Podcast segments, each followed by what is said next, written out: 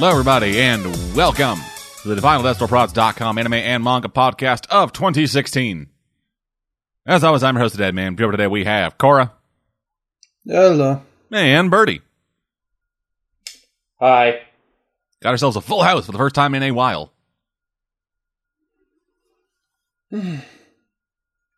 Well, that is a. Actually, no. I was about to make a joke regarding uh, the whatever the name of Robin Thicke's father was, but he wasn't on Full House. He was on something else, wasn't he? Yeah, uh, Growing pains, I think. Growing Pains. Yeah, that's what it was. Okay. Mr. Either Alan way, Thicke. poorly timed. Yeah. Who died? May he rest in apparently. peace. No, The star of victim J-Pod. 2016.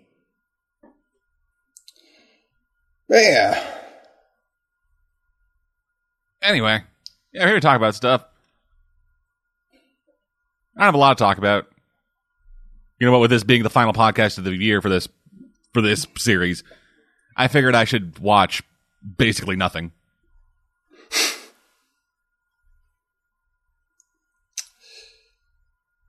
Yeah.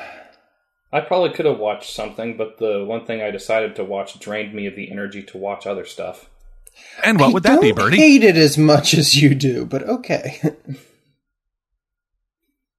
and what show might that be, Birdie? Okay, so sometimes Cora and I make the mistake of talking about anime outside of the podcast, and that doesn't always end well.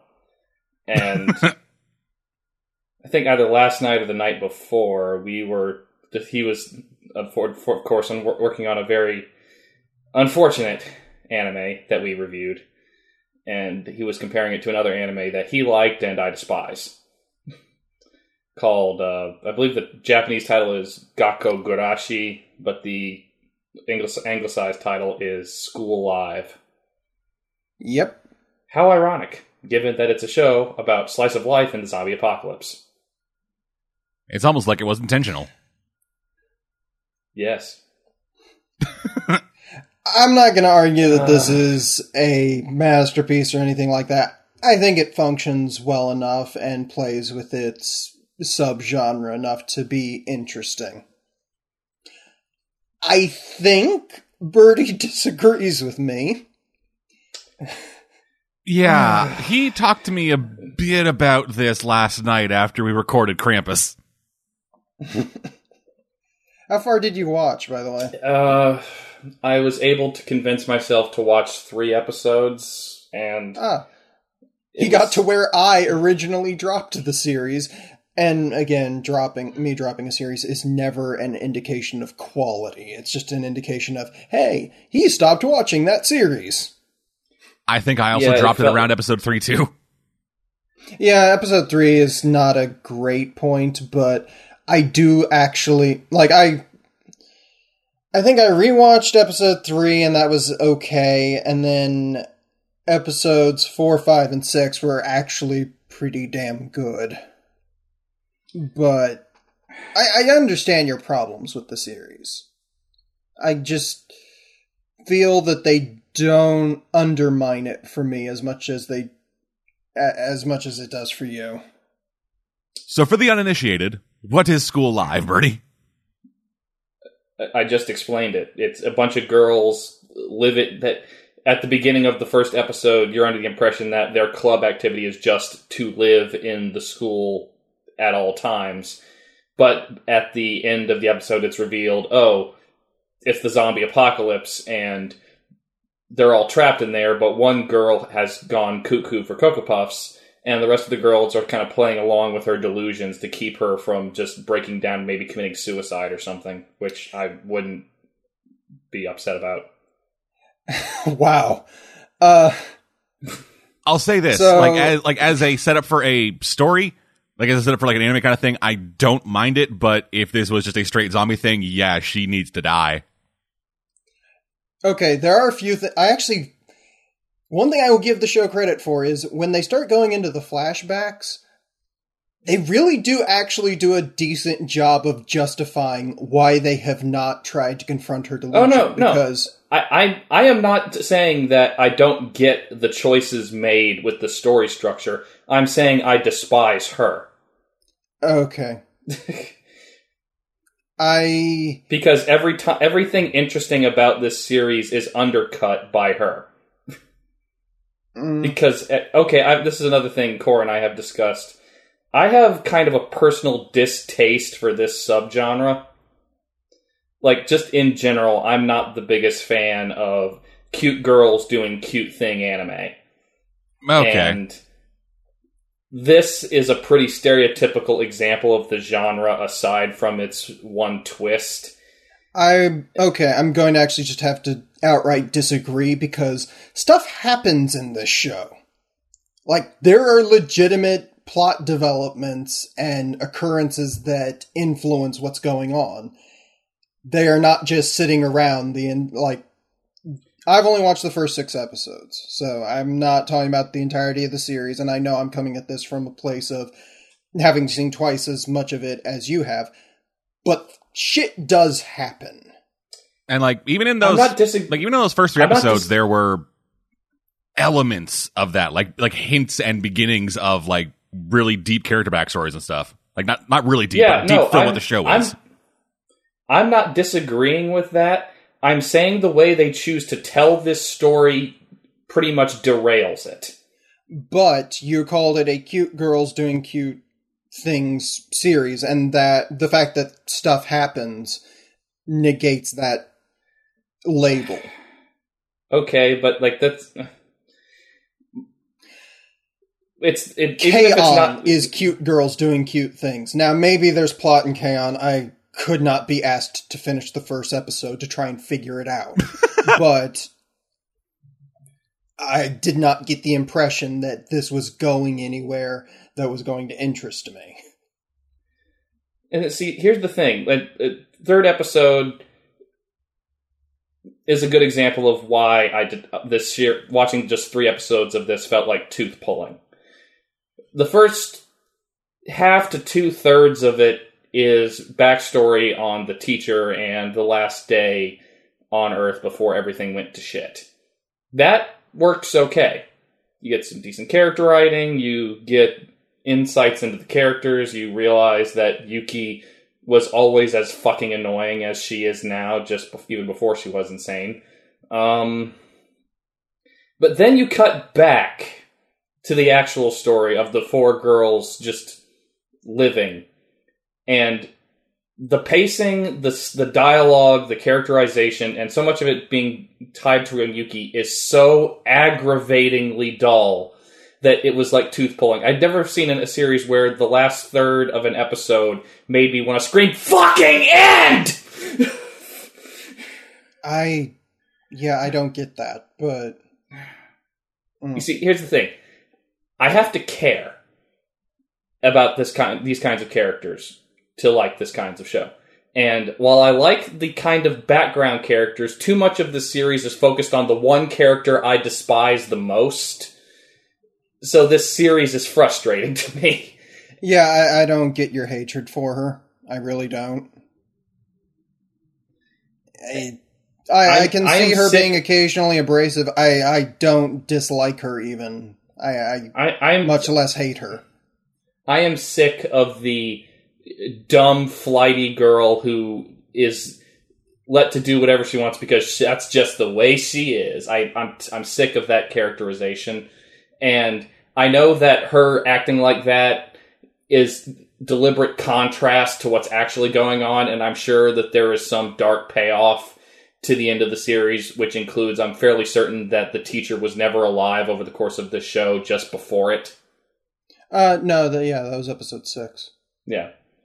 It's revealed that yeah, the teacher is also a hallucination, and that her the teacher's death was actually what caused her to crack psych, uh, psychologically. Yeah.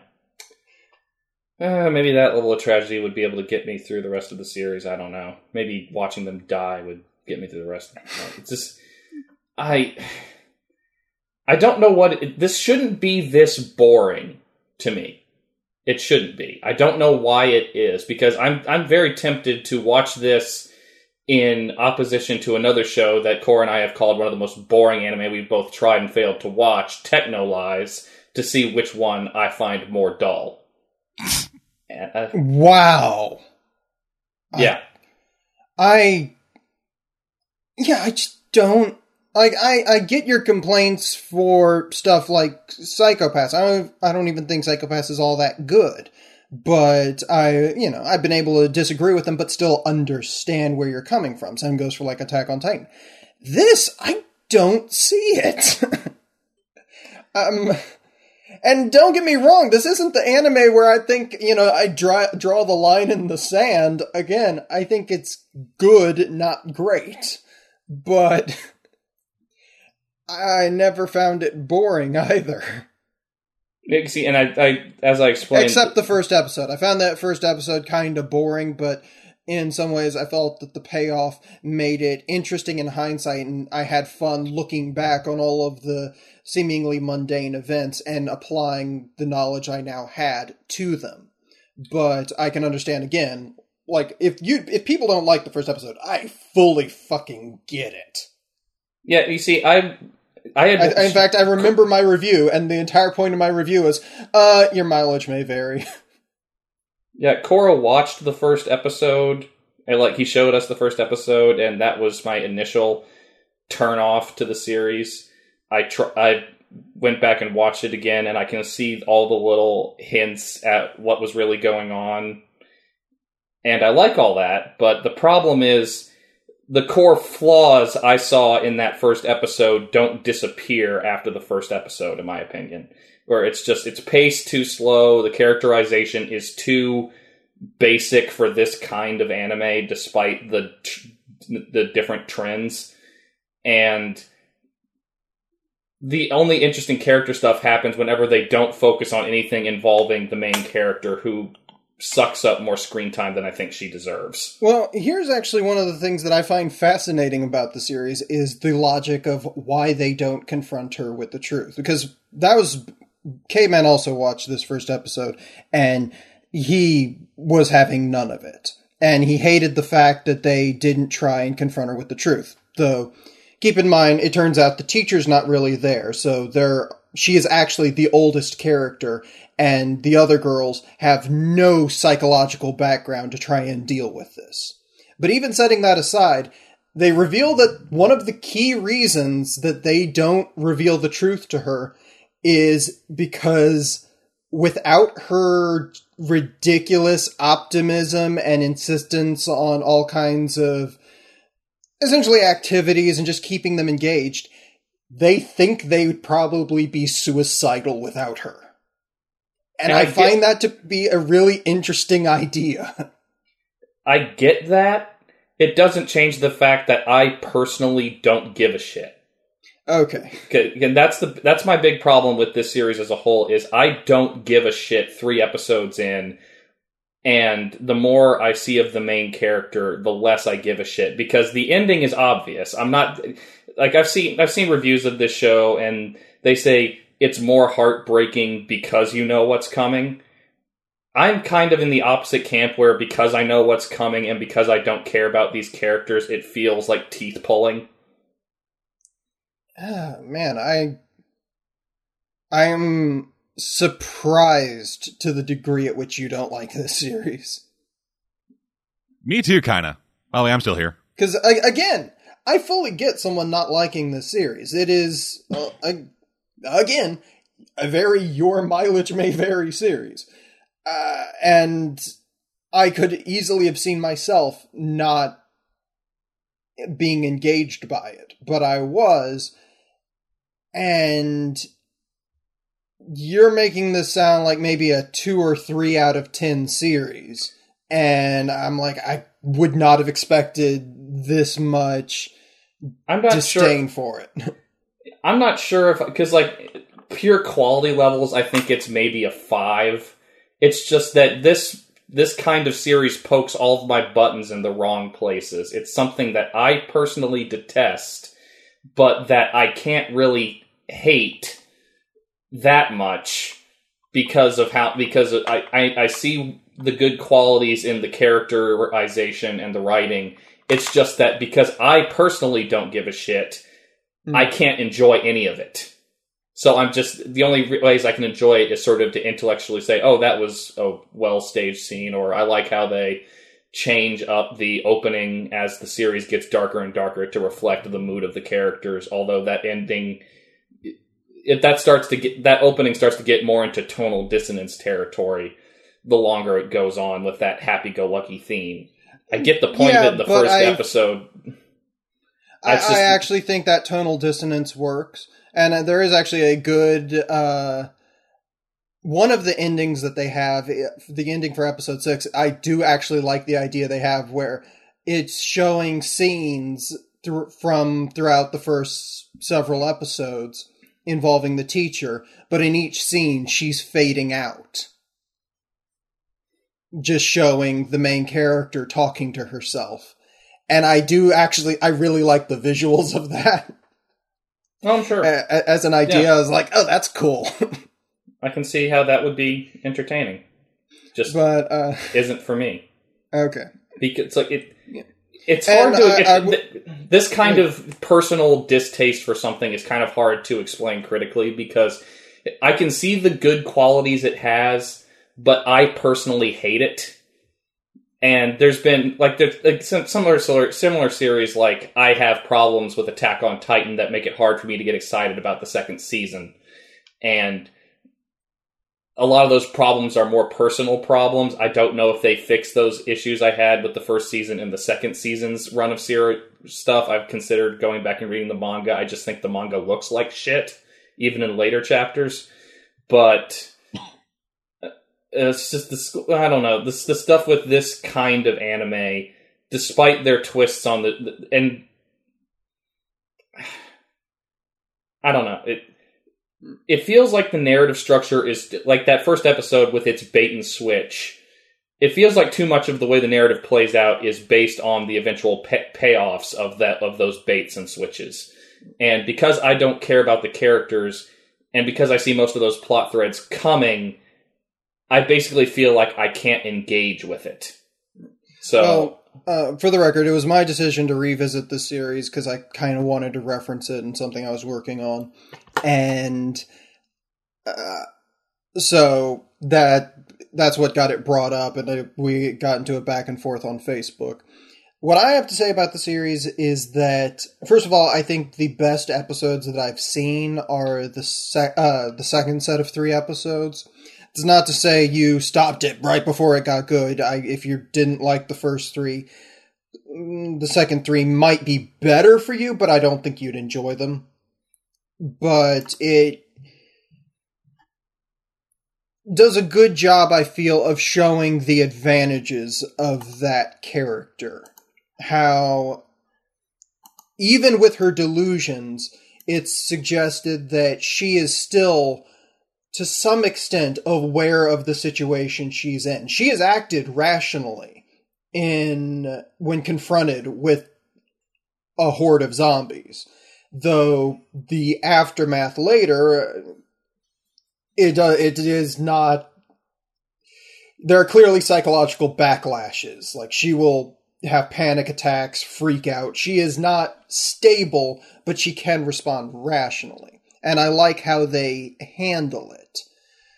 The other thing that I will say is I do like the fact that even if you feel the series doesn't succeed, this is a zombie story that I don't think could be told effectively in any other medium. I, I think that even if you don't feel it's told effectively here, it is distinctly anime. And I, I like the idea of trying to create something new by playing to the strengths of the medium, even if it doesn't ultimately work for you. And I, I do appreciate that kind of venture. And yeah, I think that it's got some merits. I'm probably going to stick with it some more because I again started rewatching it and I'm enjoying it uh, to a decent degree. I kind of spoiled the fact I, I knew that the teacher died back from episode one just because I went to Wikipedia for casting information and names and stuff like that and saw oh the teacher dies. I don't think you And- even need to spoil it. I thought it was pretty obvious by episode two. Because like the, I don't For know if epis- I don't Well- like. I don't know if they did it consistently, but there's little there's little touches that don't make much sense unless the character is dead that they Yeah. start to notice. Well, they keep making like one of the things they, that I find interesting is again, this is something that wouldn't work in any other medium. Uh, the main character keeps joking at how she has so uh, about how the to- teacher has so little presence, which is an interesting way to use a gag to play off what would otherwise be kind of obvious hints. And I, I actually like that idea, but by episode four, it, I was just outright positive, oh no, she's already dead because one of her students is the one driving the car. There is literally no logical reason why that would be the case unless she's a hallucination. Sure. And like details like that. She doesn't show up in scenes, but then will randomly show up in another area, even though there's no logical progression how she would have gotten there without us seeing her. Things like that it's I don't know. I, I find the show interesting. I if you don't, that's fine. I, again, this is not where I thought I'd be drawing the anime line in the sand. it's like, oh yeah, it's pretty good. How dare you think it's not pretty good? I so yeah, I'm I'm not. I, I'm just surprised by the degree of divide in our opinions on it. That that's that's all. yeah. It is. What ki- else It have is you kind of surprising. It is kind of surprising though that like there's that big a divide with one side being that's pretty good. I don't think the the if, if I if we had to put ratings on the table, I don't think the, the the divide is that big. I think the lowest I would maybe give this is a four, and Mm. that's if I was being particularly angry at it because like I don't I might watch more episodes just to see how generically boring the plot plays out.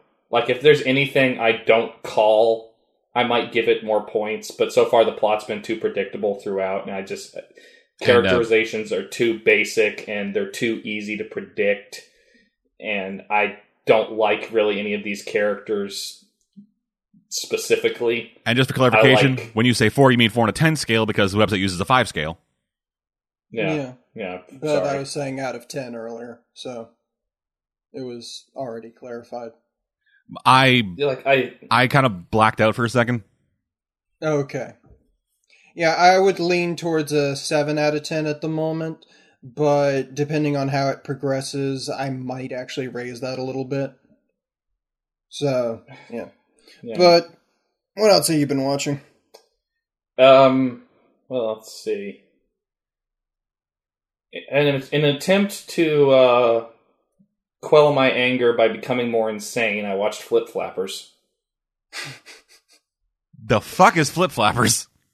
I talked about it previously, but I yeah, I only watched the first episode of that. It was one of those anime that I kind of wanted to keep up with, but I haven't really kept up with much of anything. Uh, Really. how how to describe this show? It's uh uh okay. So um, the main character is this blue-haired orange girl. I can't remember her name off the.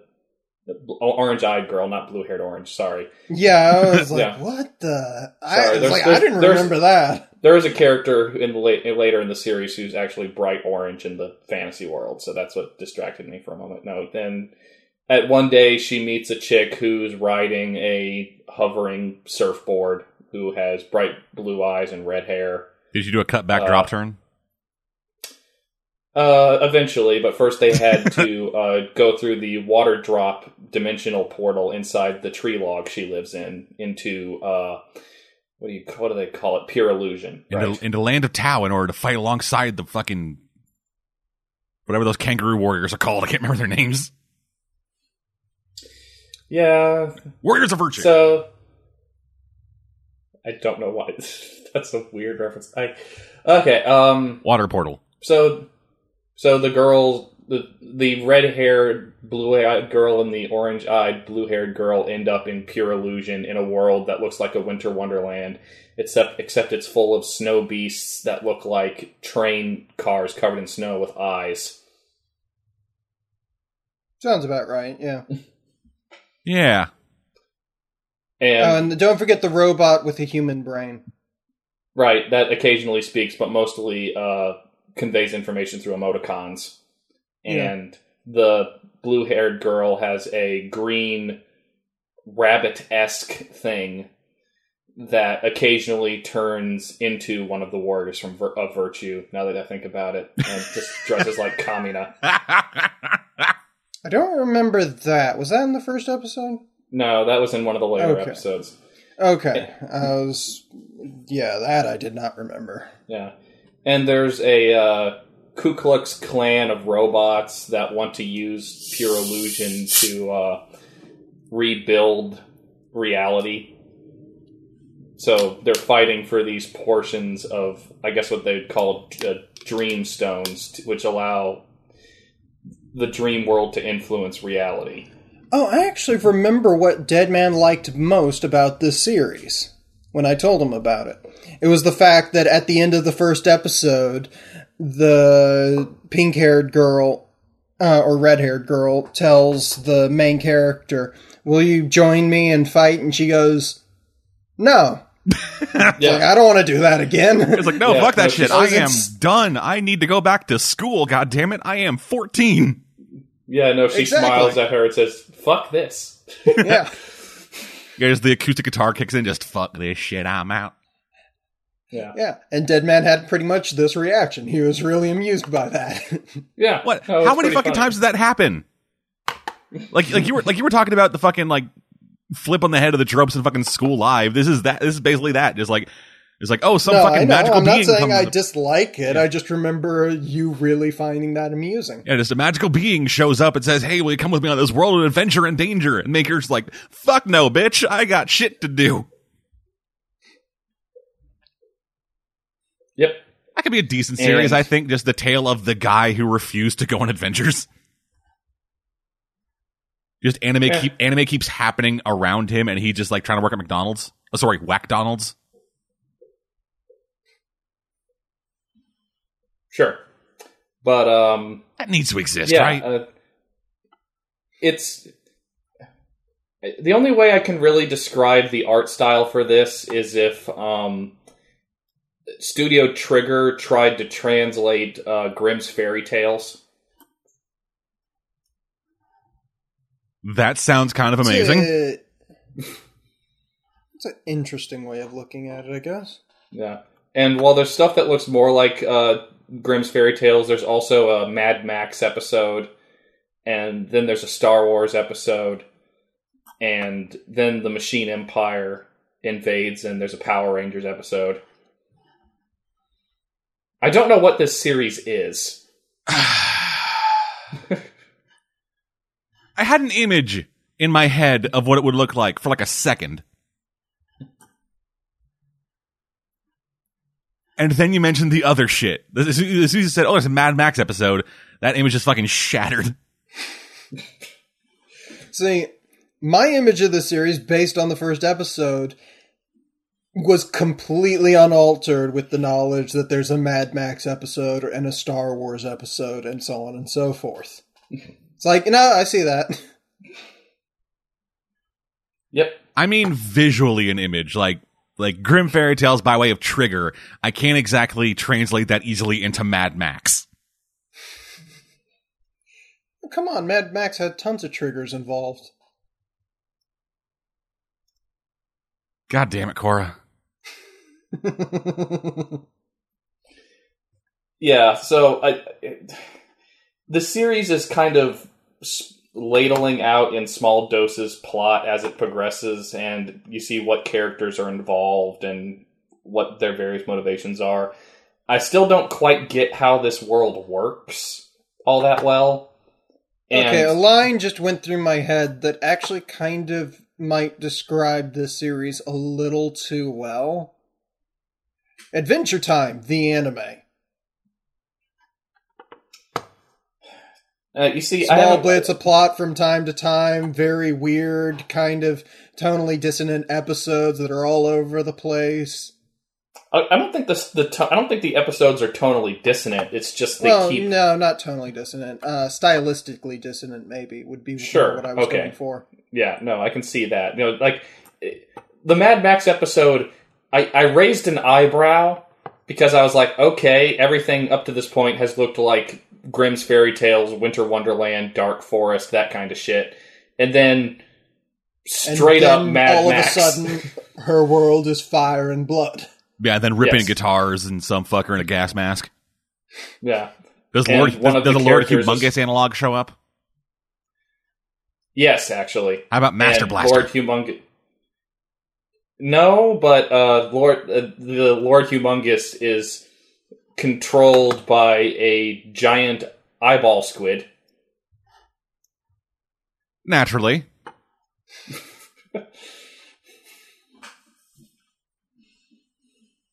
So yeah, it's I like this show, but it's hard Actually- to talk about. Okay, better comparison. I was thinking ad- Adventure Time blended with Fooly Cooly. Yeah, okay, that works. Yeah, Yeah, there we go. Manic, ridiculous comedy style and off the wall plot explanations, complete with that would otherwise be jarring tonal shifts of different s- settings if it weren't something closer to it. Because Adventure Time has a whole bunch of different settings, but they all feel like they fit. And the same is true for this. It's I don't know, maybe it's the style of writing and the humor. Yeah, and, and- and that's why I gravitated towards that comparison at first. Sure, okay. But then it that. occurred to me that the tone is so Fooly Cooly. Yeah, yeah, that that makes sense. So this is kind of this is almost uh in some ways kind of the opposite of um, School Live in that I have no idea what's really going on, but I'm enjoying the ride. I don't know. Maybe it's the more uh, dynamic visual style. Maybe it's characters that feel straight out of a typical action anime, just with funny little twists every now and again. Like at one point, uh, the rabbit looking thing turns into a Cthulhu monster and eats the robot, and then it's just back a few minutes later. That was a sentence you just said. Yep.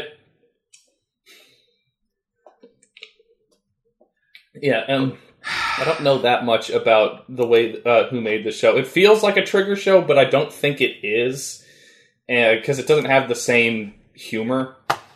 I think that Trigger does. It comes close on occasion, but it's not quite the same. But it's just it's very engaging. Um, it's probably one of the most gorgeous anime of this season. Of like, I I know there's others like stuff like um in, in a more mundane way, stuff like uh, Sangatsu no Lion is gorgeous in that honey and clover type of way. I tend to gravitate more to this kind of thing, but I see the appeal of that kind of show's art style too. Okay, that that I, I found our anime line in the sand. Uh,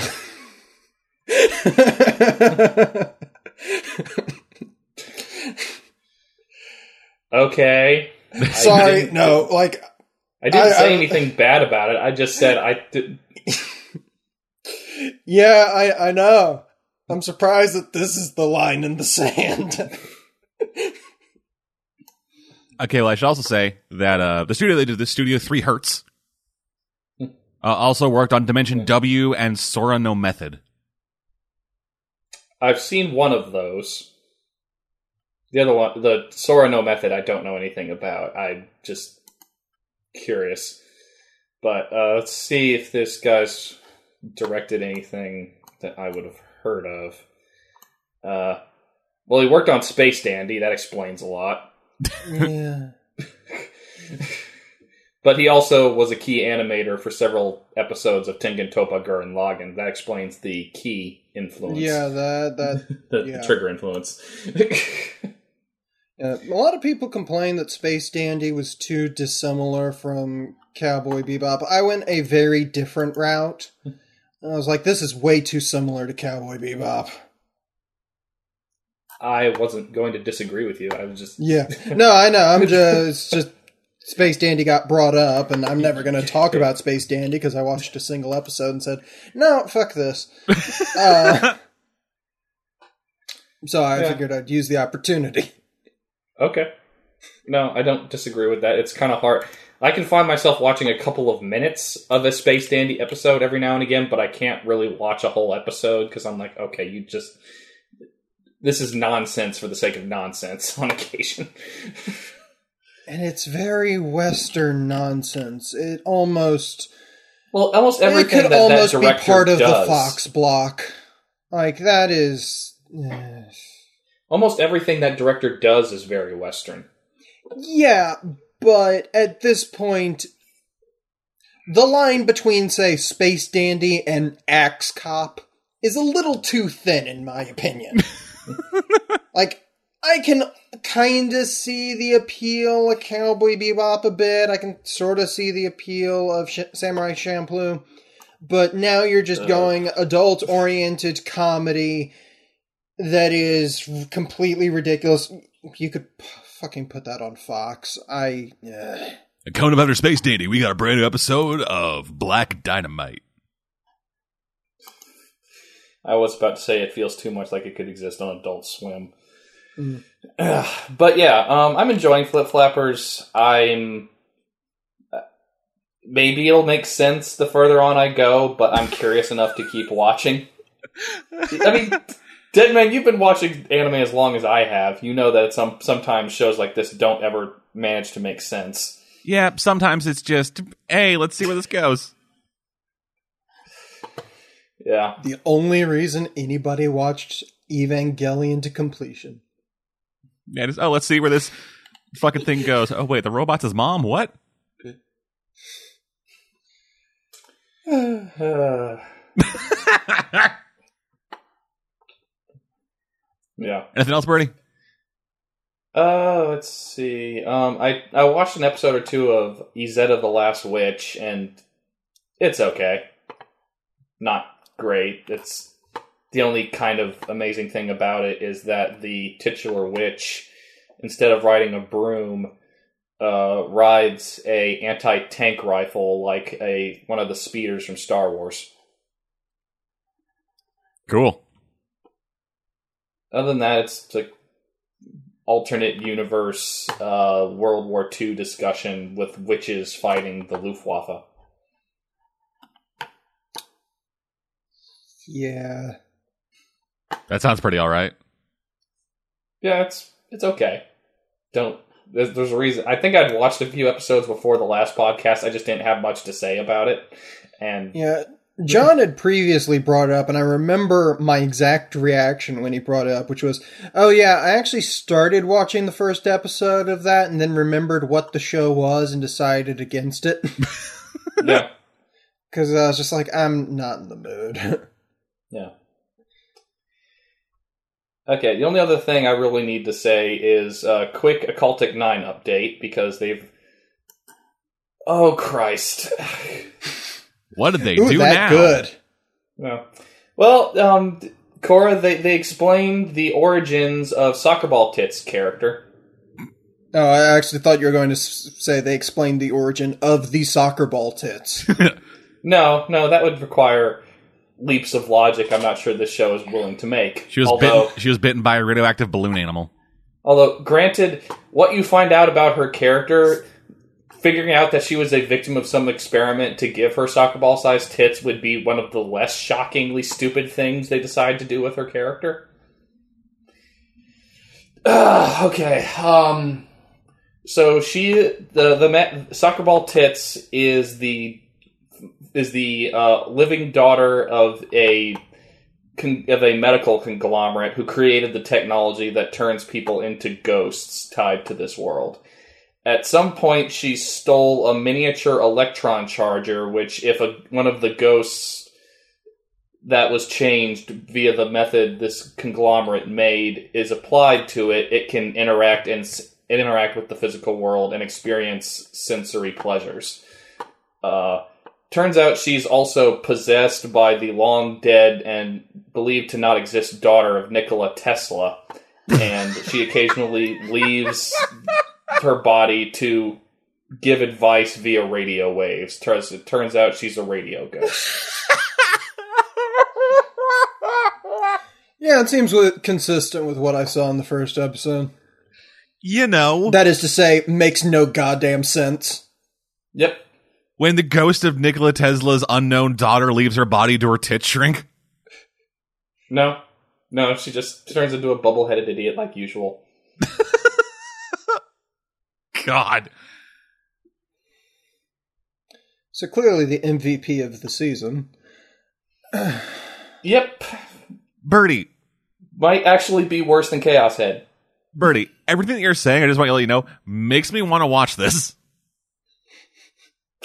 And makes me want to make you guys watch it again. I, I actually understand that reaction of, oh my god, this is terrible in a way that makes me curious, but the first episode was not good.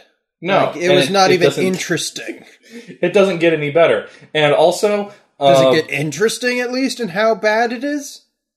well, I mean, you heard what I just said. Yeah, you heard the sentence that came out of his mouth?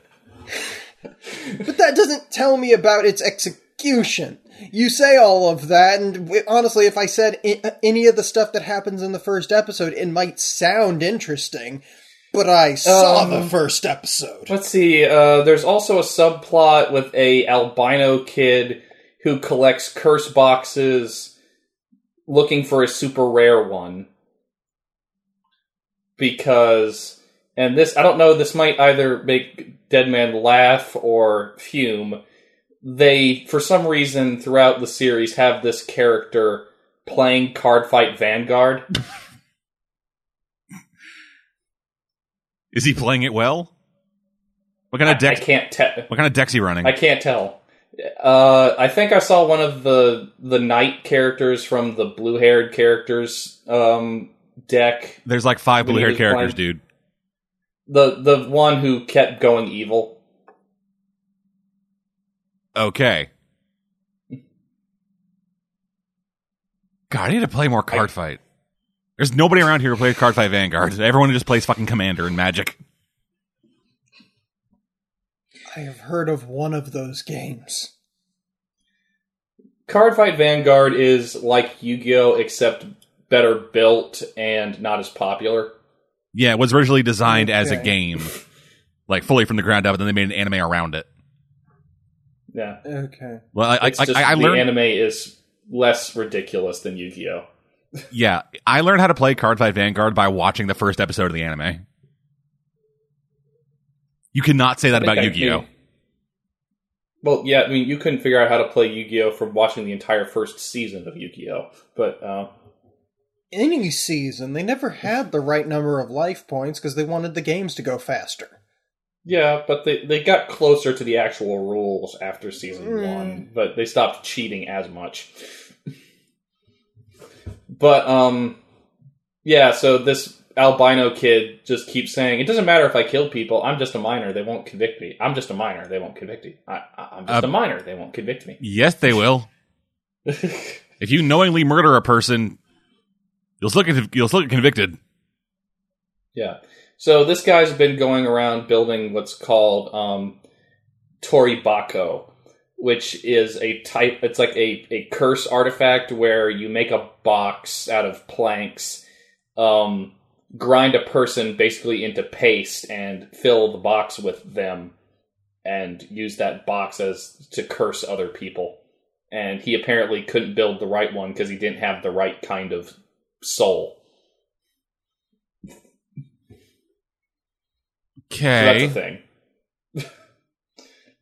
There's also um, a FBI detective helping the police in Japan with this case, who also happens to be a empath, although they call her a, a psychometrist. What was the show about again? That's a good question. I don't think they ever answer that, and I've I've finally figured out what. Uh, reading into up to on this show a bit, I've kind of figured out why. Uh, apparently, the original book this was adapted from was told with nine distinct different third person perspective, first person perspectives in mind, and like chapter by chapter, they kept flipping back and forth. Okay. Yeah, but that should lead you to something like Durarara, not this. Yeah, but like Durarara made the better decision of having like mostly characters off on their own stories that don't intersect with everyone else all the time. Okay. Whereas in most cases in this, almost all nine characters are interacting with each other all the time almost. So it gets impossible to follow and there's so much exposition that the the the Japanese script almost serves as its own um, riff tracks because everyone's speaking like they're the Micro Machines guy with this exposition to the.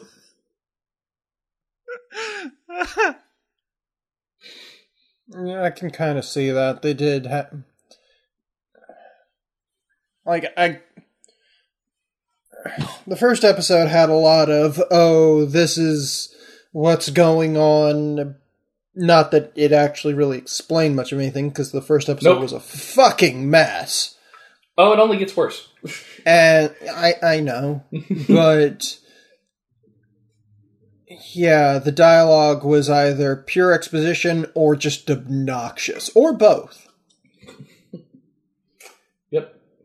And that doesn't change mostly throughout the entire run of the series. The only point at any point where someone's character gets developed is I think the thing I told Deadman, which caused him to have a small aneurysm where he blacked out for a moment. Which I think was uh right, right. It was the girl who got a kidney transplant from her brother who later died of organ failure but she stole the corpse from the morgue and kept it around the house, pretending she was having the best year of her life with her brother until people called about the smell. Little tingle just went my spine. Okay.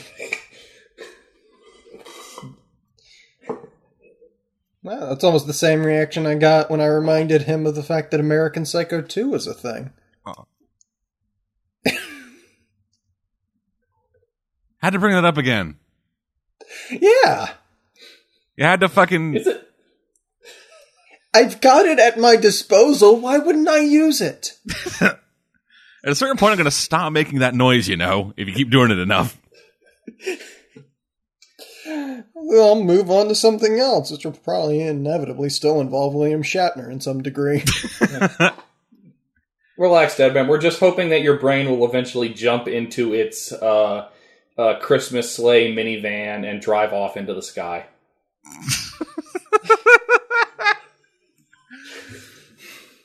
Be sure to check out the rest of We Chris's watch- Horror Month too. yeah, we, we watch some weird stuff on the side. So yeah, so I'm guessing uh, big thumbs up for Cultic Nine. What else Oh have yeah, you been no. watching? Uh, w- w- one of the best things ever. I, I don't know why I, I could have uh, spent any time watching episodes of School Live when I could have been watching more of this. It, it's amazing.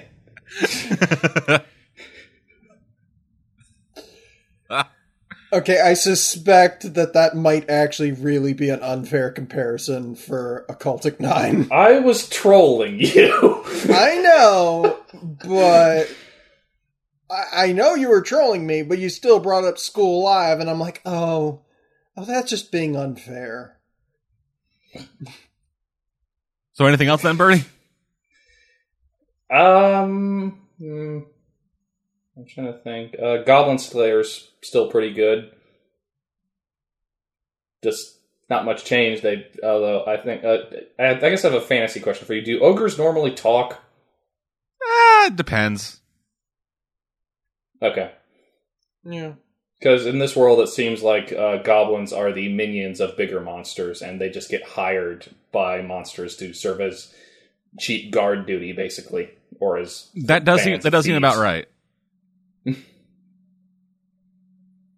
like looking at a, there are other things happening out there where it's just like, yeah, people are. It's just like, hey, we hired some goblins. They're doing shit. Yeah. And the, the, in terms of like weird details that I kind of appreciate, uh, the team takes out a huge goblin nest by um, without raising alarm by by combining um, uh, a sleep spell with a silence spell,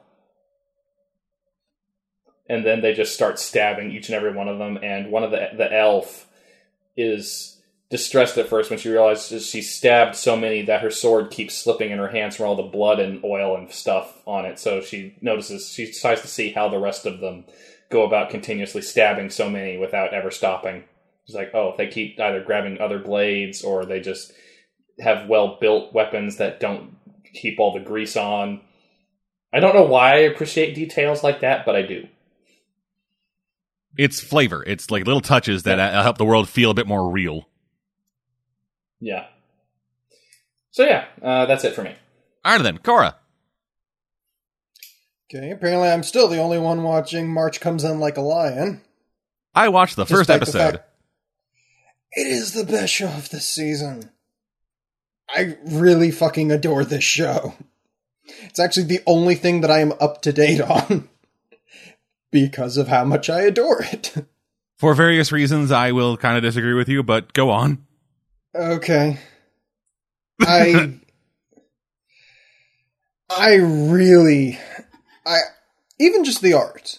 The art alone, I started noticing how whenever the main character is alone, that is when it, the art relies on grid-like patterns. It's usually darker, relying on blacks and blue colors. But when you're with the family environment, it uses more light browns, peaches, and it becomes more of a watercolor uh, setting. Details like that, I really fucking adore. No, like when I watched the first Now- when I watched the first episode, I noticed that too. Like, uh, like even when he was like walking outside, the world was like still kind of watercolor, but really washed out and almost barely there. Yeah. And one of the things well, they have finally started explaining the rules of the game, which of course is completely useless to me because I can't distinguish any of the pieces. But that's fine. This is more about the character dynamics and relationships. And yeah, we finally got to meet his uh, adopted his adoptive sister who yeah is a terrible fucking person like she comes to his place insists that he let her in uh ends up staying the night comments that her boyfriend didn't leave a scar on his face because apparently her boyfriend beat the shit out of him at one point in the past uh he what Pleasant. yeah. He asks if she's still with him, and she claims that uh, she is because she loves him. And he's, uh, the main character asks, Does he uh, hurt you? And she laughs and states that if he ever uh, laid a hand on her, uh, she would stab him in his sleep and he would never wake up. And Ah, Jimmy's The main girlfriend. And the main character comments, You'd go that far? And she says, Yes, I love him.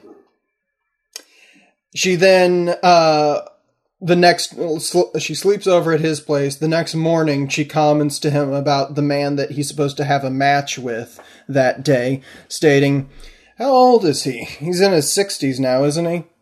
It's a shame. I hear if he drops in rank, he's going to quit playing.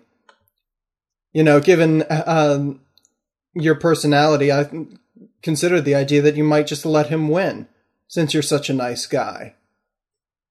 Yep, definitely And- a Jimmy girlfriend. And even the opponent that he ends up playing against comments on how much of a terrible person that that char- character is. Like she is twisted and manipulative. But I I enjoy the character interactions. Uh the main character started teaching, well, technically started teaching the two younger sisters how to play shogi. And by which I mean he rattled off a bunch of information to them, and then the guy who calls himself uh, Ray's best friend jumped in, showed them a uh, a book that presented each of the uh, shogi pieces as cats and explained each of their roles. And Ray was just off to the side, realizing how terrible a teacher he is. And he starts looking at the book. He's like, "It is really well explained and everything." he's like, uh, "I wonder who the publisher is." And looks on the back, can't find any publishing information. Starts looking through it, trying to find information. Finally, notices that on the front it lists the writer as his quote unquote best friend. yeah, his best friend growing up loved drawing, so he made a book on shogi and had his fa- uh, a print uh, printing company that was uh, his family had connections with, quote unquote, throw together a book that he could uh, give out to friends of the family. It is a very high quality book. I mean, naturally. well, they've referenced the fact that this character is clearly loaded uh, a number of times. Yeah, I mean, most like middle class families aren't exactly well connected to publishing companies. Or has a, or have a butler whose entire job is to make sure that the uh, uh, son uh, goes and gets his kidney treatment uh, as often as possible and eats properly so as to not wear out his kidneys. That too. Yeah. Probably should have led with that so, yeah, as well. I, I really like this series a lot. What was uh so what were your issues with the first episode? Largely tonal whiplash. Yeah, it's kind of by design.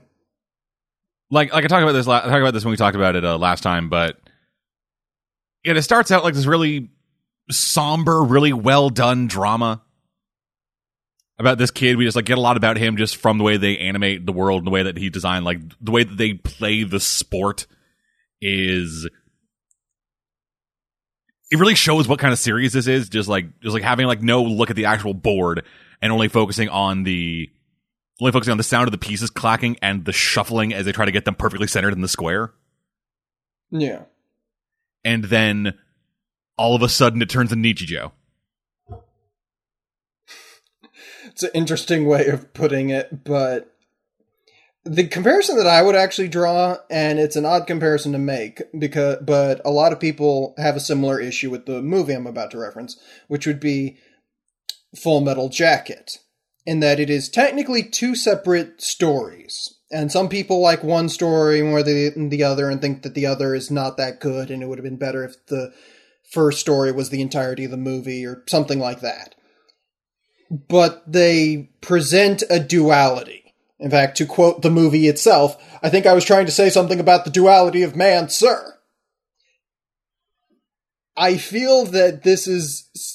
Uh, I, I feel that it is designed purposefully to present the two aspects of this character. The method by which he isolates and disconnects himself from the rest of the world and in a sense just alienates himself and how he reaches out and connects with it. And those two separate drives within that singular character and of course the ma- the storyline that involves him reaching out and connecting with other characters is more jovial, humorous, and silly. Which the two are better. I'm not gonna say better integrated because I feel that it works for the first episode, but they are. I, I think the combination of the two is less jarring in future episodes. Yeah, the first episode, it like, was. I, I do. I do was, get what you're saying. It was a hard swing. I agree, but again, I think it was by design, and for me, it worked. I, I get where you're coming from.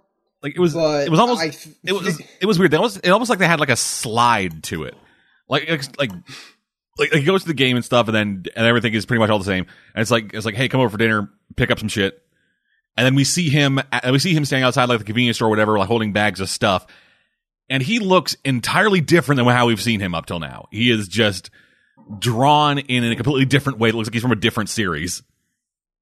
And it's like, oh, that's kind of weird. Recall that, but it it, it was. I, I, remember seeing that and being a little bit confused. Like, wait, what? You look kind of different. Let me just see if I'm remembering that correctly, and I'm not just making this up. Mm. Da, da, da, I'm actually pulling it up as well.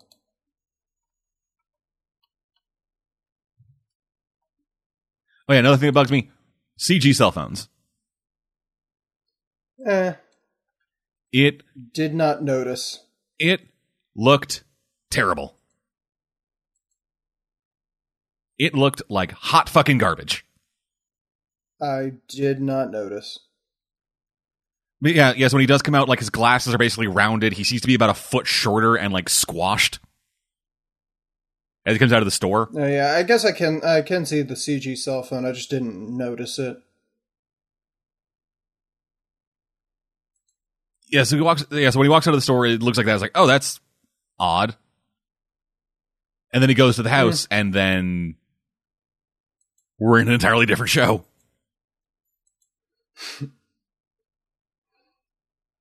but again, I can't complain because I feel it's by design and I feel it works. okay, then. But no, for me, I I'm very much enjoying this series. I do think it is probably the strongest one of the season. Uh I have officially dropped Watashi ga Motete Dousunda, or Kiss Him Not Me, because it's weird to say it about that series, but it went off the fucking rails. there were rails? Apparently. And it didn't so much go off them as it rocketed off into space. So I don't know if Purdy had previously talked about this, but uh episode seven. Oh, okay. Was interesting. I I did tell Deadman about this, but yeah, I, I kind of figured. I also predicted to Deadman that you might want to throw a bit of a shit fit when you talked about it. I don't know what made the creators of this storyline look at this and say, we need to have the plot line of a Scooby Doo episode thrown in here.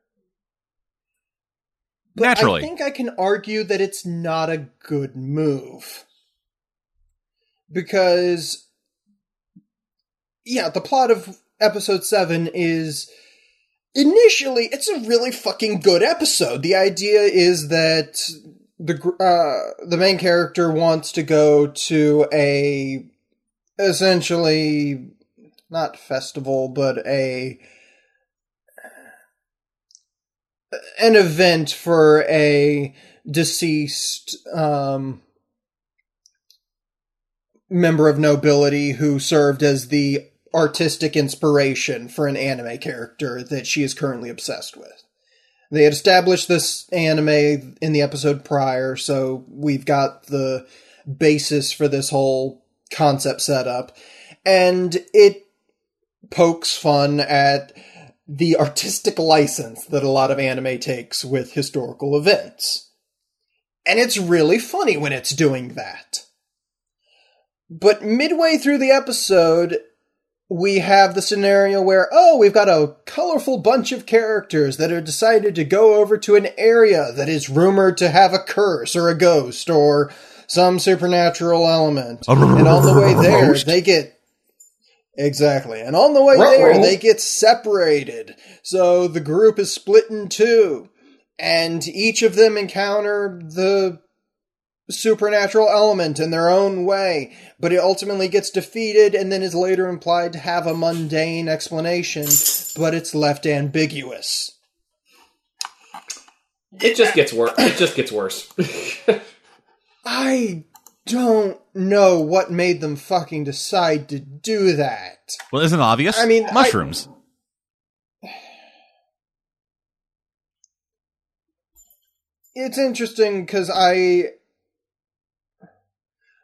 I, I'll admit, at a certain point in this episode, I'm like, please let this be some kind of hallucination. Please let this be some kind of hallucination. And it's like, okay, they gave us a half-assed explanation, but at least they acknowledge that this is stupid. But no, they're still implying that there was actually a ghost.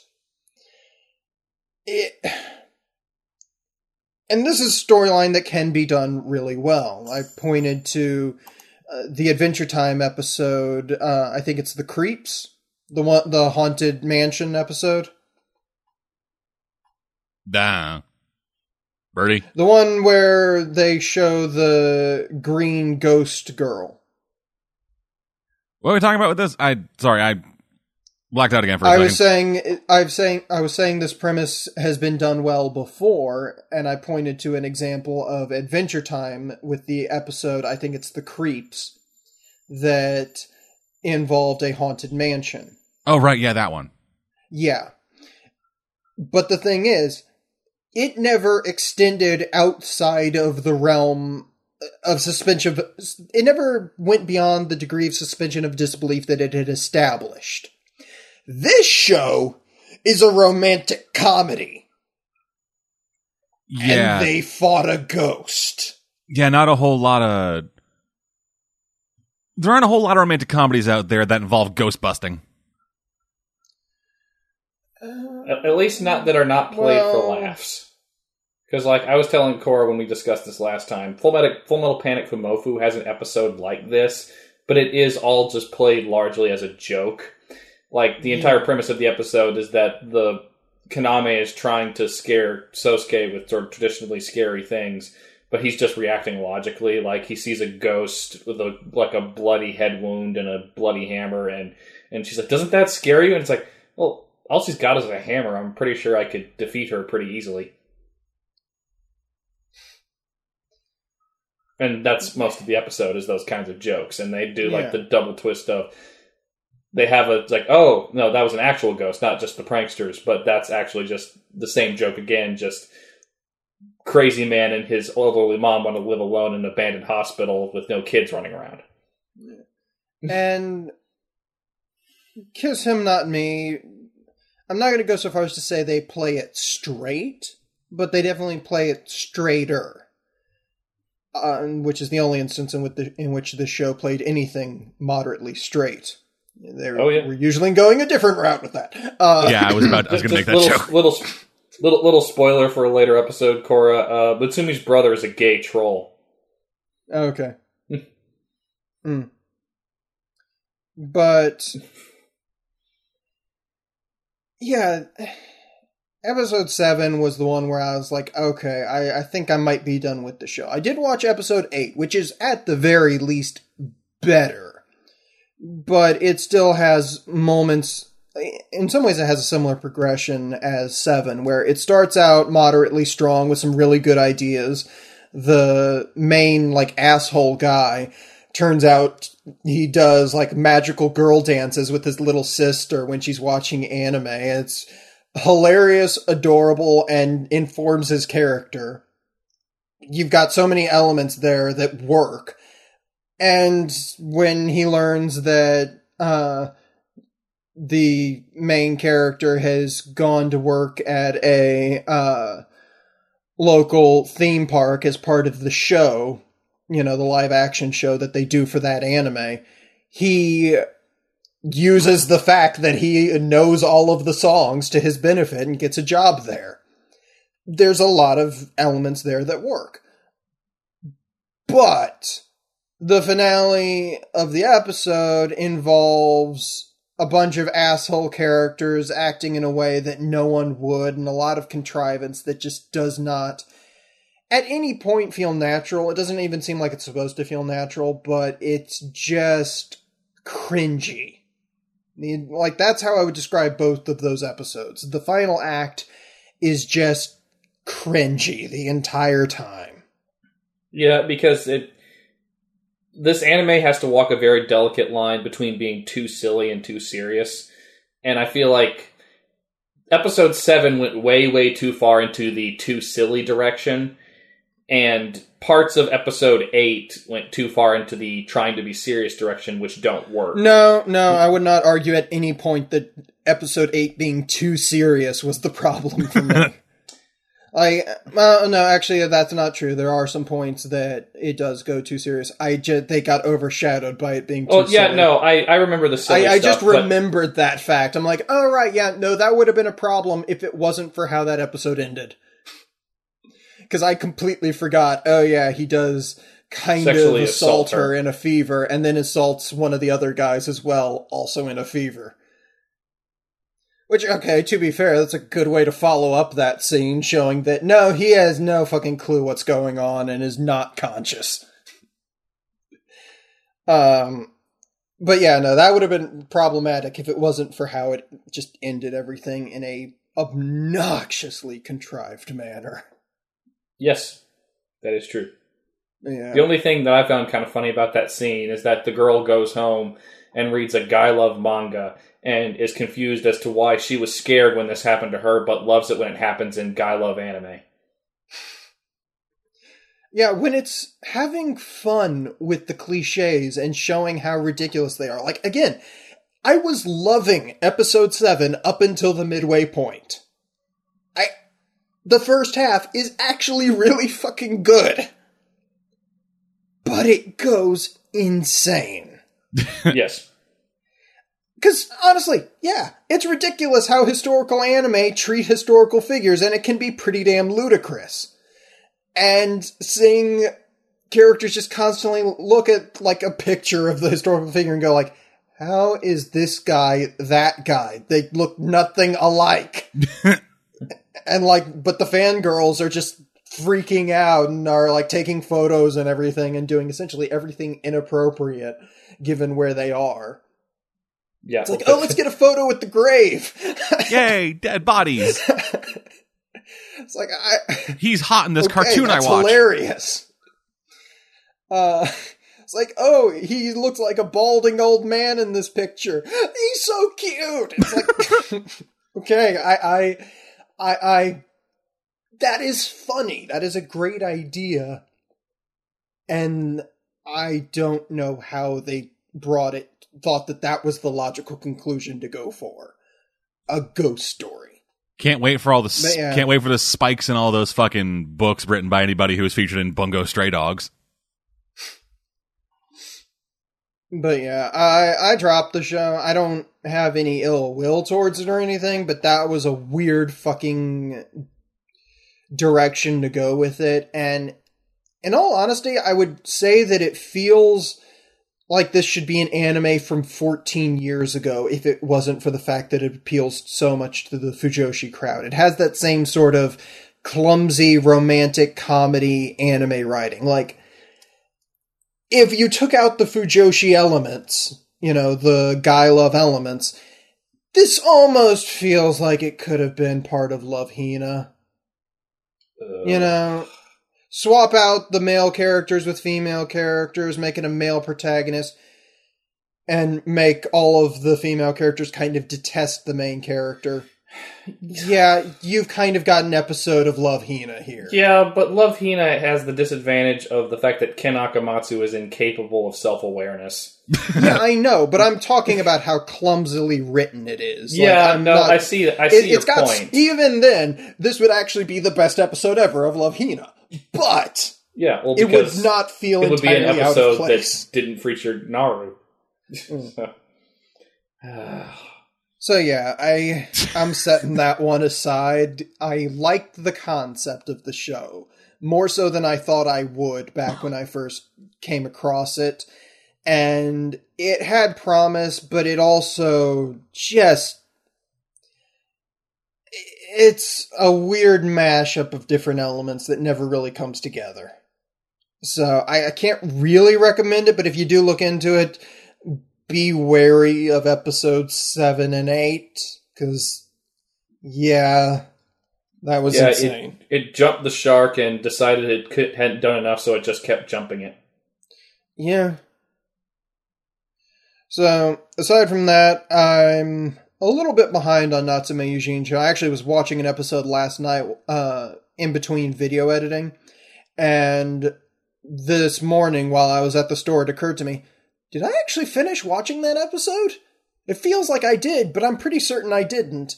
And I mean that as a compliment because I can watch just a half of an episode of this show and feel satisfied and happy, even if I haven't gotten to the conclusion of it. I enjoy it like it's a weird compliment to say that I don't even feel the need to finish an episode to enjoy it. But yeah. in a weird way, it is. And I came back, finished the episode. It was a very good episode involving a weird uh, bird-like yokai that is kind of hilarious. Uh, Watching any given episode of Natsume Yuujincho is just sort of pleasant. Yeah, which I forget. I Dead Man, you saw how uh, Nyanko Sensei looks, right? I think so. Yeah, the cat thing. Yeah. Did you see how he actually looks? How do you? Um, pull- uh, he looks like a that's. That that's his physical, the physical form he has because he occupies a lucky cat doll. Let me pull up uh, Natsume Yuujincho Madara because his actual name is Madara. What the giant demon fox thing? Yeah. Okay. That is one and the same. Which it's weird going from the cousin of cat bug to the cousin of fucking Kyubey from Naruto. he when you say Kyubey, I do not go to Naruto. Wait, it's, it's QB. Sorry, not Kyubey, QB, I think. Oh, okay. Yeah, Kyubey is a character. QB is the nine, the nine-tailed demon fox. Right. Yeah. I got one of them I, is evil. The other is a fox. Uh, Sorry, I got my. He's not evil. He has no morality whatsoever. But anyway. Uh, but Kurama, yeah, no, that was that uh, fucker's name. Okay, sorry. I fucked up. But yeah, no, it's it's amusing because I didn't. Need, I was like, did I ever really explain to him what Nyanko Sensei really is? Because he is technically Natsume's bodyguard, regardless of how much he drinks on the job.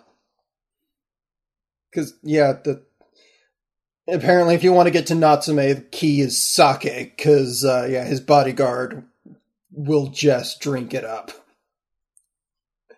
like half the time when Natsume does get into trouble, it's because Nyanko Sensei is somewhere getting plastered. but God, I fucking love this show. It, it's for me. It is. I've stated this before. I, I never really got into Mushishi. I saw the appeal, but it just never really clicked with me. This is my Mushishi. Like the, just the calm series that I really enjoy watching. I love checking out a new episode. I don't have to rush to see the new one, but I never forget about it or just fully set it aside. And it's a nice balance for me. Uh, the one last thing that I've been following is we're recording before the new chapter comes out, but yeah, uh, my Hero Academia, Academia, rather. Yeah, it still bugs me. Uh, they've, yeah. They're in the middle of something interesting. Yeah, they are. Yep. Yep, yep, yep. I mean, we saw it coming, but it's nice to see that all of the little hints that Bakugo uh, seemed to be picking up on details and was under was understanding stuff to a much greater extent than anybody else it's nice to see them pay off. Yeah.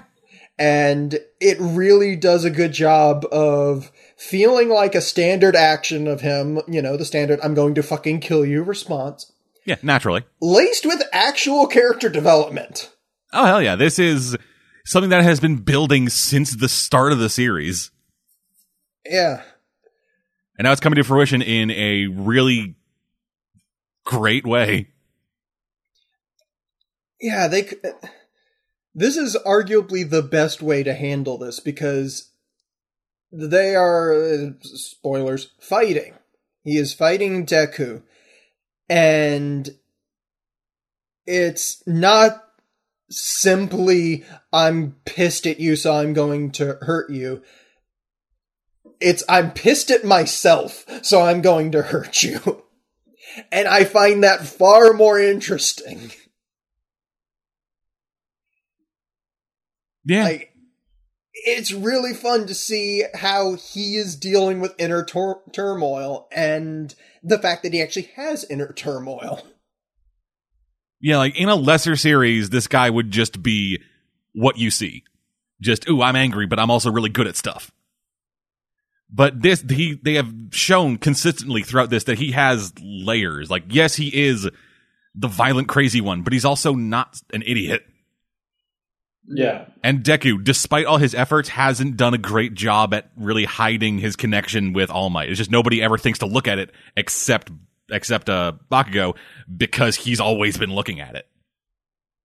And because he also revealed elements yeah, he just straight up said it to Bakugo. Yeah. but they're like, what the fuck are you talking about? And then he sees it, it's like, oh fuck, right, shit. I get it now. like I love the back when we a number of chapters back when All Might was having his final battle, and you have that moment where he says something that appears to just have a broad meaning, but is clearly actually a message to Deku. I love the fact that Bakugo picked up on the fact that it meant something entirely different to him. Yeah, and they also and showed we that. noticed that back then. Yeah, we were like, yeah, no, he uh he clearly recognized that something's up. Yeah, just that one panel, just Bakugo looking at Deku. Yeah. Again, like th- this feels like something. Reading this, reading how well like this storyline has played out, I'm constantly thinking of just like, oh, other series. The way they would do this is just not show any of that and then retroactively add it in, just like, oh hey, it's like, oh hey, I've noticed things, and then cut back to all these big defining moments in that character's life, and then showing him from that guy's perspective.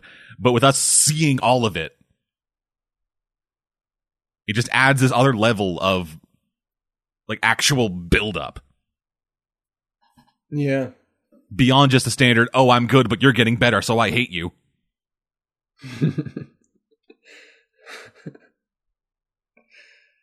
But yeah, so that's been really fucking good. Yeah, it has. That's all I've been watching and reading. Okay, then. So then on to me. Uh, uh, Kel Surprise. I finished Haikyuu.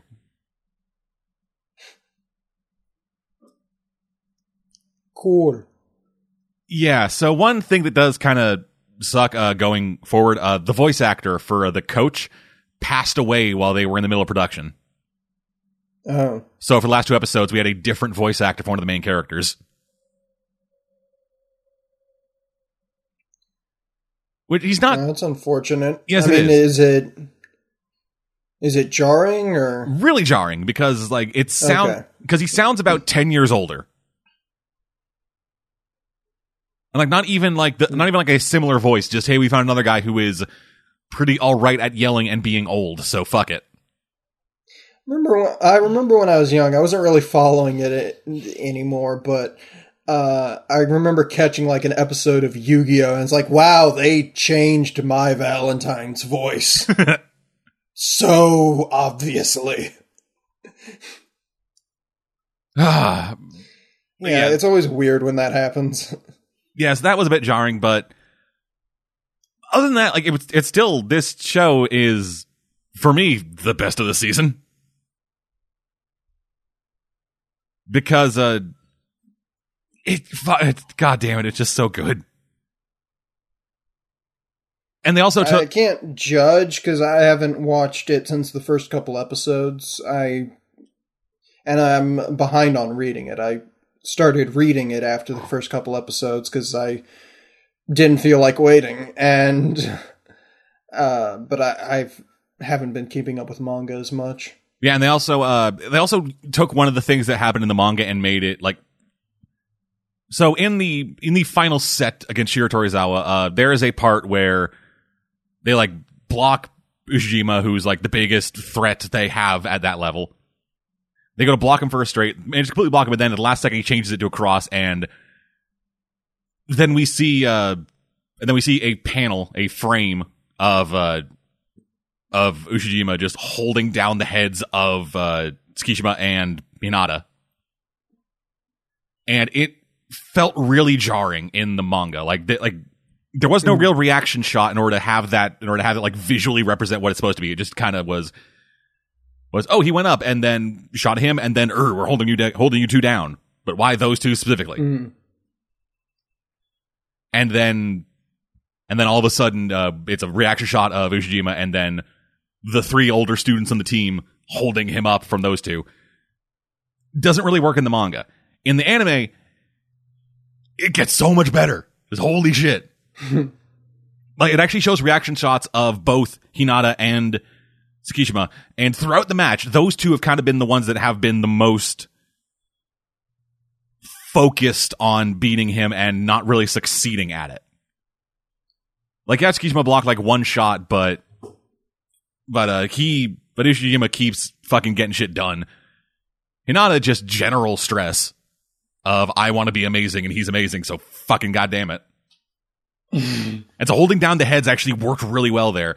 And then having like, and then uh, with uh, the other students coming in, they come in one at a time and actually intercuts that with them getting the ball over and getting like scoring points. In the in the manga, in the manga, it's just there. All three of them are there, but in the anime, it is first the fucking captain shows up, holding him up, and then he's he gets the ball up, and then goes over to the fucking ace, and then goes to fucking the bald guy as he just smacks it down, and it was all so good, and everybody freaking the shit out at the end when they won, and it was, god damn it. I love Haikyuu. this was the best season so far. And I cannot wait see what see what they do see how things work out next. I Ah, oh, in, in the manga they are just getting into the fucking finals. I mean into the nationals and it is Oh god. I'm happy. I'm happy this exists.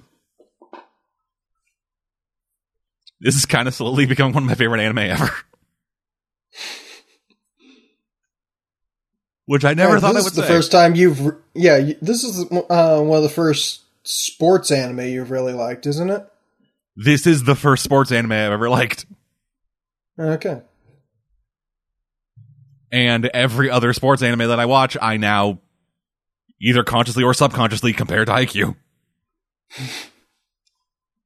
and so far, nothing else has really held up. Trying to think. Like sports anime are a little. It's a surprisingly broad genre because anime based around games technically kind of cross over it with it a bit. So like Chihaya Furu, technically a sports anime involves physical activity, but it is based around an ancient card game. So it's weird in that regard. Yeah, like I've I've watched other like sports things. Like uh, I watched Battery, uh, Yowamushi Pedal. I've seen a. I've read a. I've read a bunch of chapters of Baby Steps. Days still exists and is getting a second season. Goody.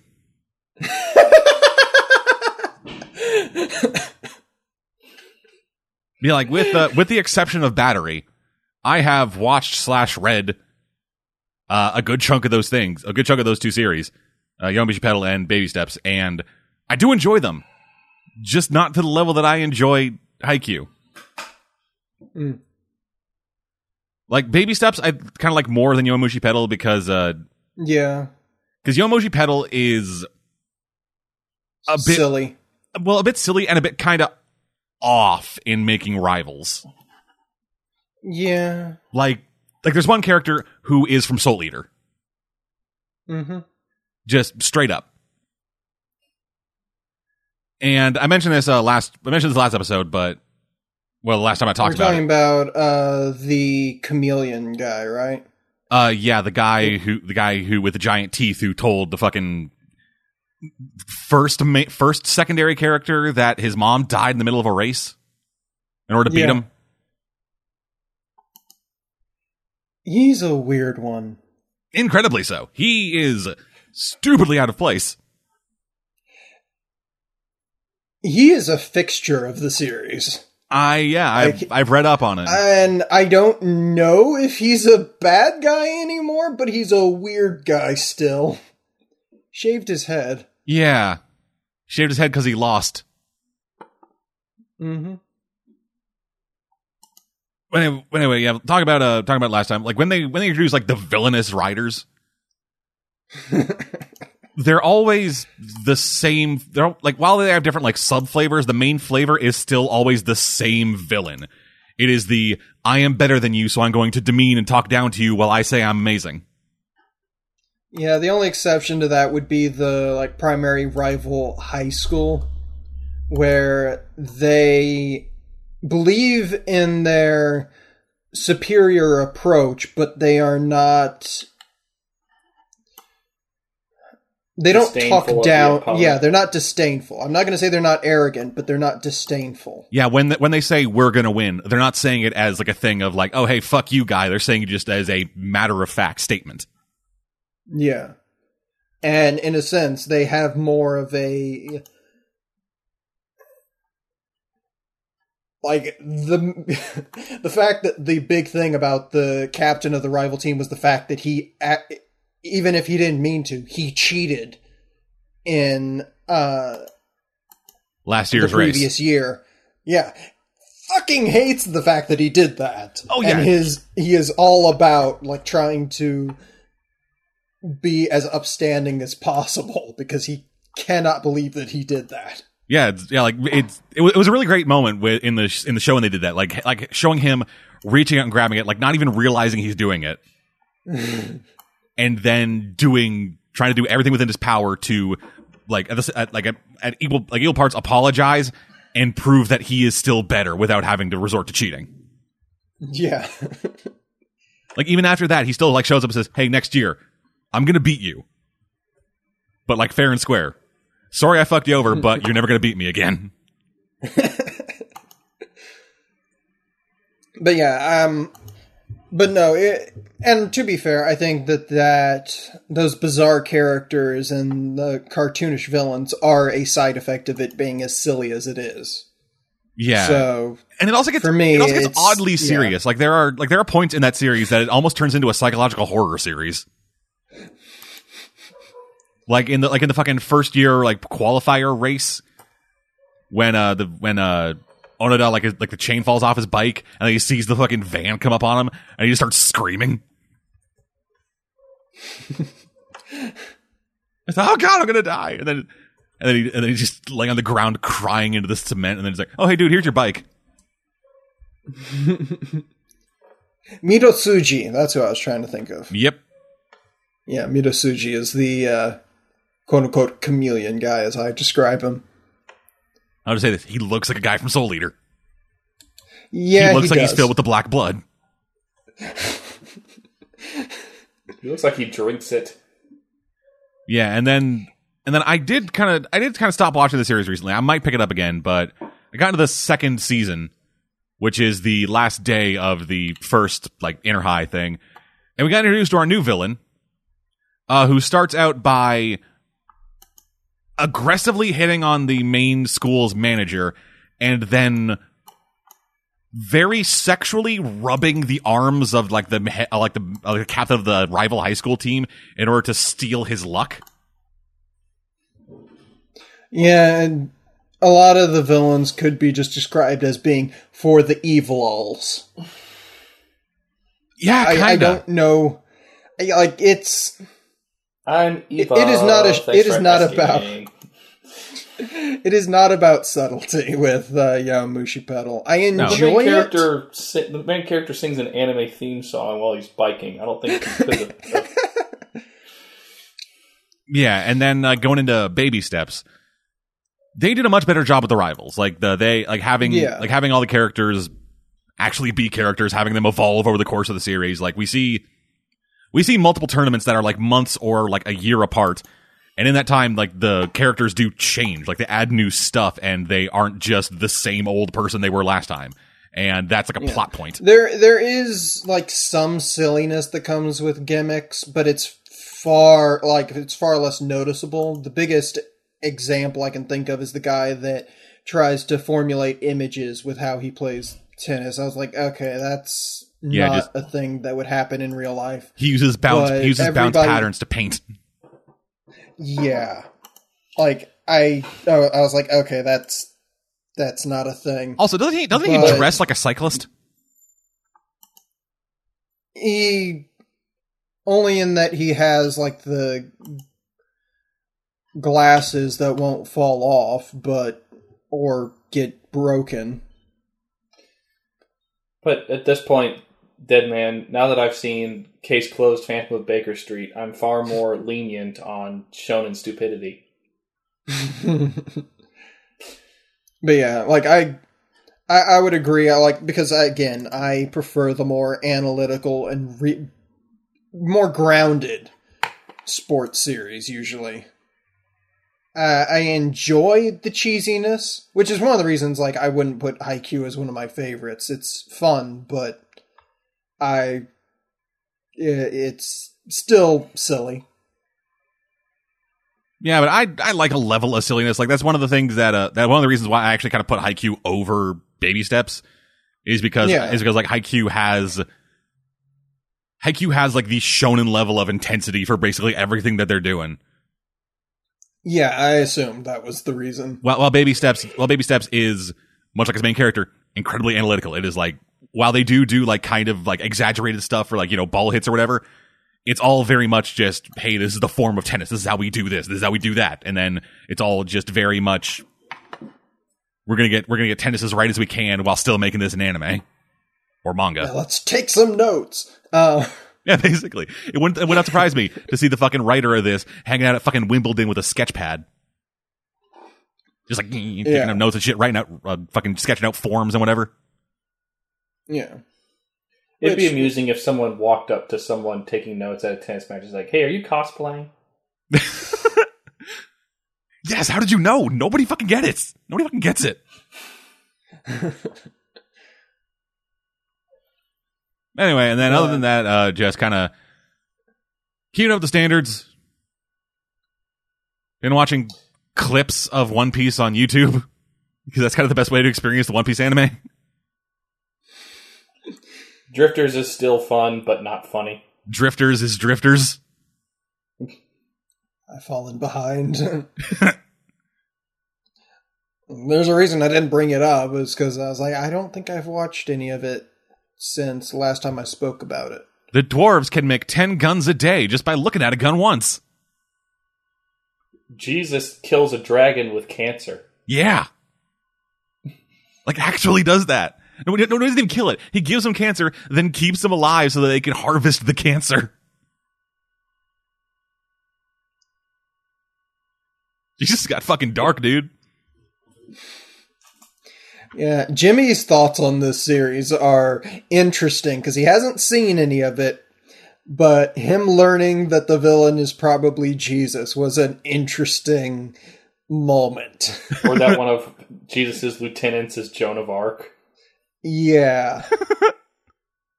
well, he's back in town now. I might have to show him some episodes. Oh, he is? Uh, yeah, I was uncertain. certain when he got back. Anyway, yeah. Yeah. That'll be fun. That'll hurt nah, watching then. Nah, nah, nah, nah. nah, nah, nah, nah, nah. Moving on to news, because we actually have a news today. So, it was announced on the uh, wraparound jacket of the 21st volume of the Attack on Titan manga that the second season of the anime will finally be premiering this coming April. Cool. Yeah. Uh, the second season. I'm looking forward to that. Like I again, I will not argue that this. How should I put this? I find it interesting that this is a blockbuster anime that I think does have a claim to greatness, which is kind of rare. Because, you know, keep in mind, when I say blockbuster anime, I'm putting it alongside such titles as High School of the Dead and Sword Art Online. Naturally. So. You know, the height of anime quality. And you know, I, I well, so you're, what you're basically saying is that th- there's not necessarily a correlation between quality and popularity. Uh, yeah, but, uh, and it's almost I, like movies. I find it interesting. yeah, I, I find it interesting that this one at least has a. Even if you don't care for it or find it frustrating with certain repetitive elements of it, it does actually have a decent claim to quality. I feel. Oh yeah, and definitely more so than a lot of other block, quote unquote blockbuster anime. Yeah, definitely. if definitely. it gets back to the characters I like, then I could see myself loving this series again. I just felt like the second half of season one backgrounded all the characters I like for shit I didn't give a shit about. Who are the characters you like then?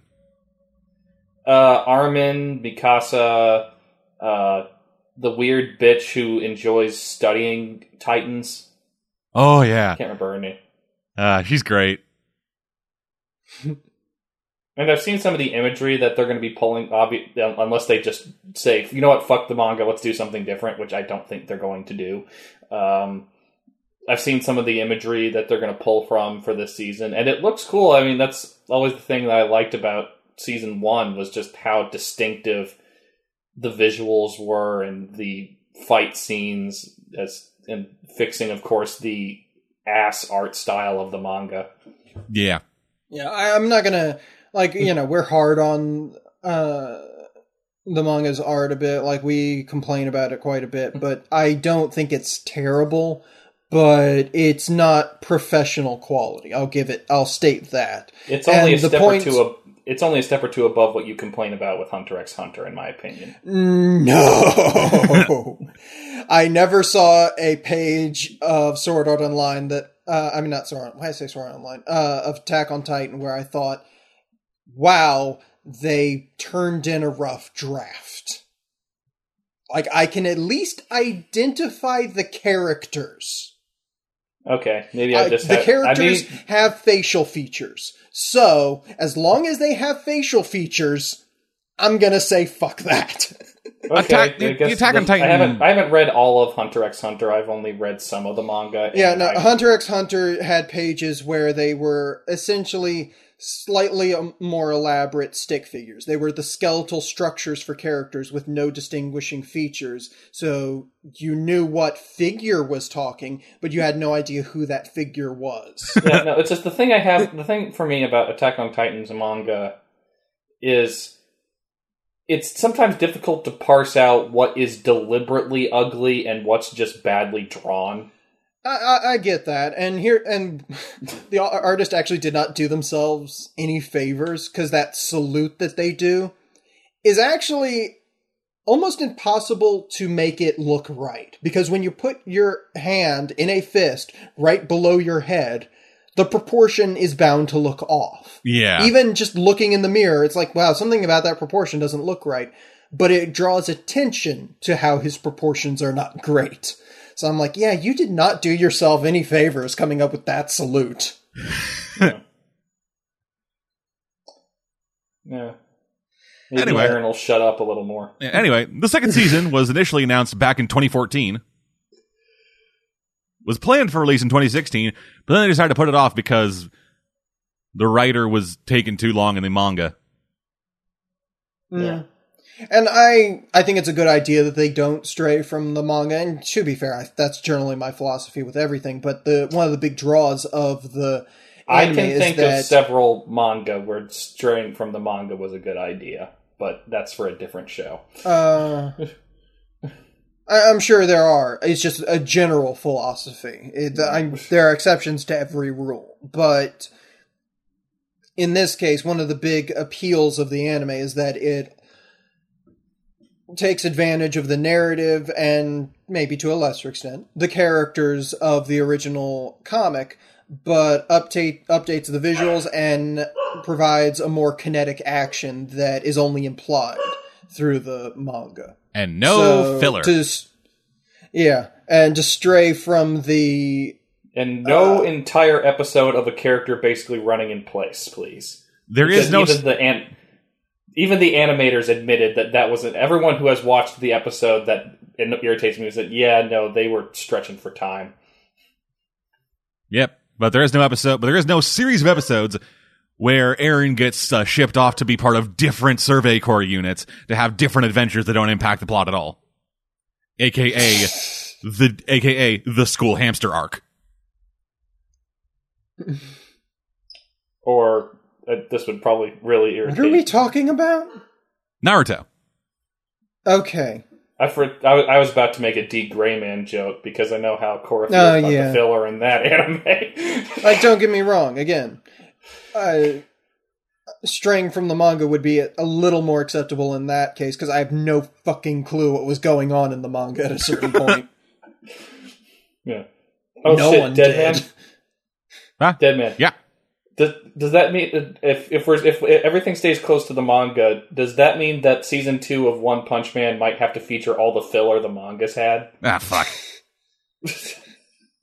well, that, that's the thing. Like, would they be able to cut out the filler that was in the original source material in order in order to actually have it be fit more with the actual source material?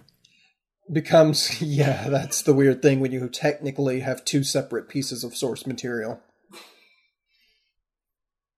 But so yeah, I'm looking forward to that. Yeah, and I think I'll be done with school until I start the next school when that anime comes out, so we can probably enjoy it over the summer. Cool. Mm. Anyway, that's gonna do it for this week. Thank y'all for joining us.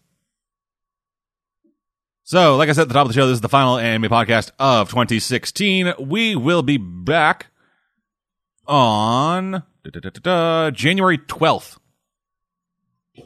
with a brand new episode. Oh. Right before Cora's birthday.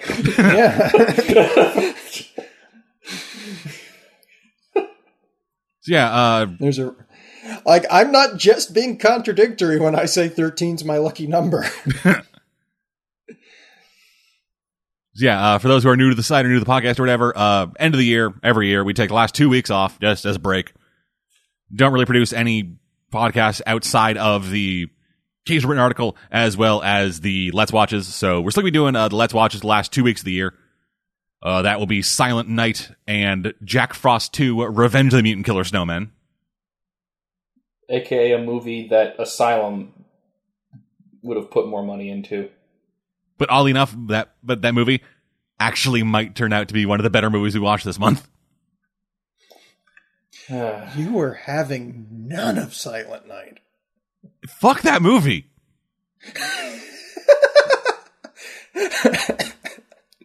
Maybe it's because I went in with absolutely no expectations of anything whatsoever. I mean, I didn't like it, but I wasn't angry. Fuck that movie.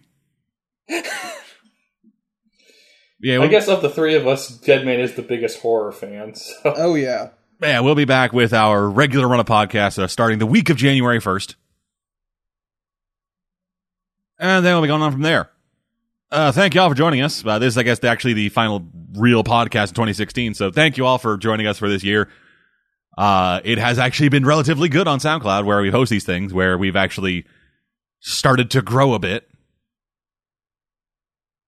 Not by much, but a bit.